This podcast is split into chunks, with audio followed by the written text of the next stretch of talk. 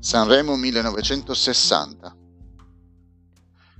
Il decimo festival fu vinto da due grandi cantanti italiani, Renato Raschel e Tony Dallara, con la canzone Romantica.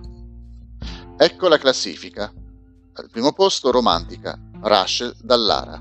Secondo Libero, Modugno Reno. Terzo Quando viene la sera, Sentieri De Angelis. Quarto Colpevole, Pizzi Torrielli. Quinto è Mezzanotte, Sentieri Bruni. Sesto è vero, Mina Reno. Settimo Il mare, Bruni Consolini. Ottavo Noi, De Palma Dallara.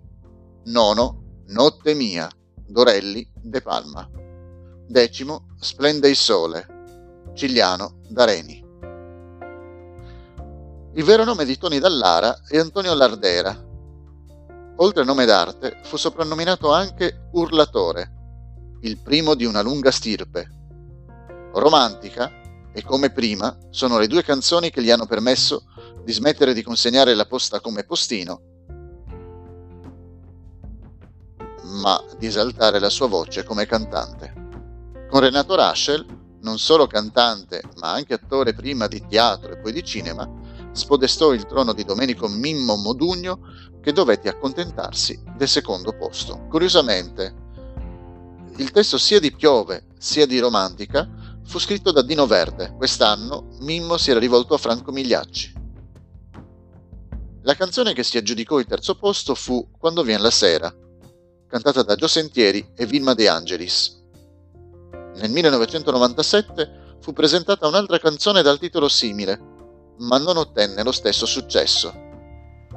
Gio Sentieri spianò la strada ai cantanti che saltellano mentre si esibiscono. Nel 2018 è stato il caso del cantante dei Colors con Frida. Intorno al 1960 fu coniato anche un altro termine, quello dei cantautori.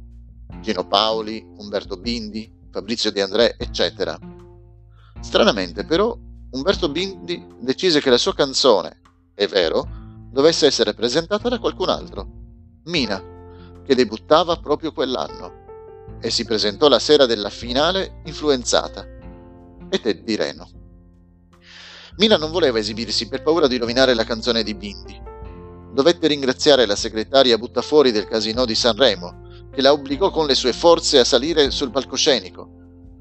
Nacque il mito della diva Mina. Claudio Villa, che non era uno sfidante, dichiarò Faccio il tifo per Modugno e soprattutto per la sua canzone che forse è migliore di Piove.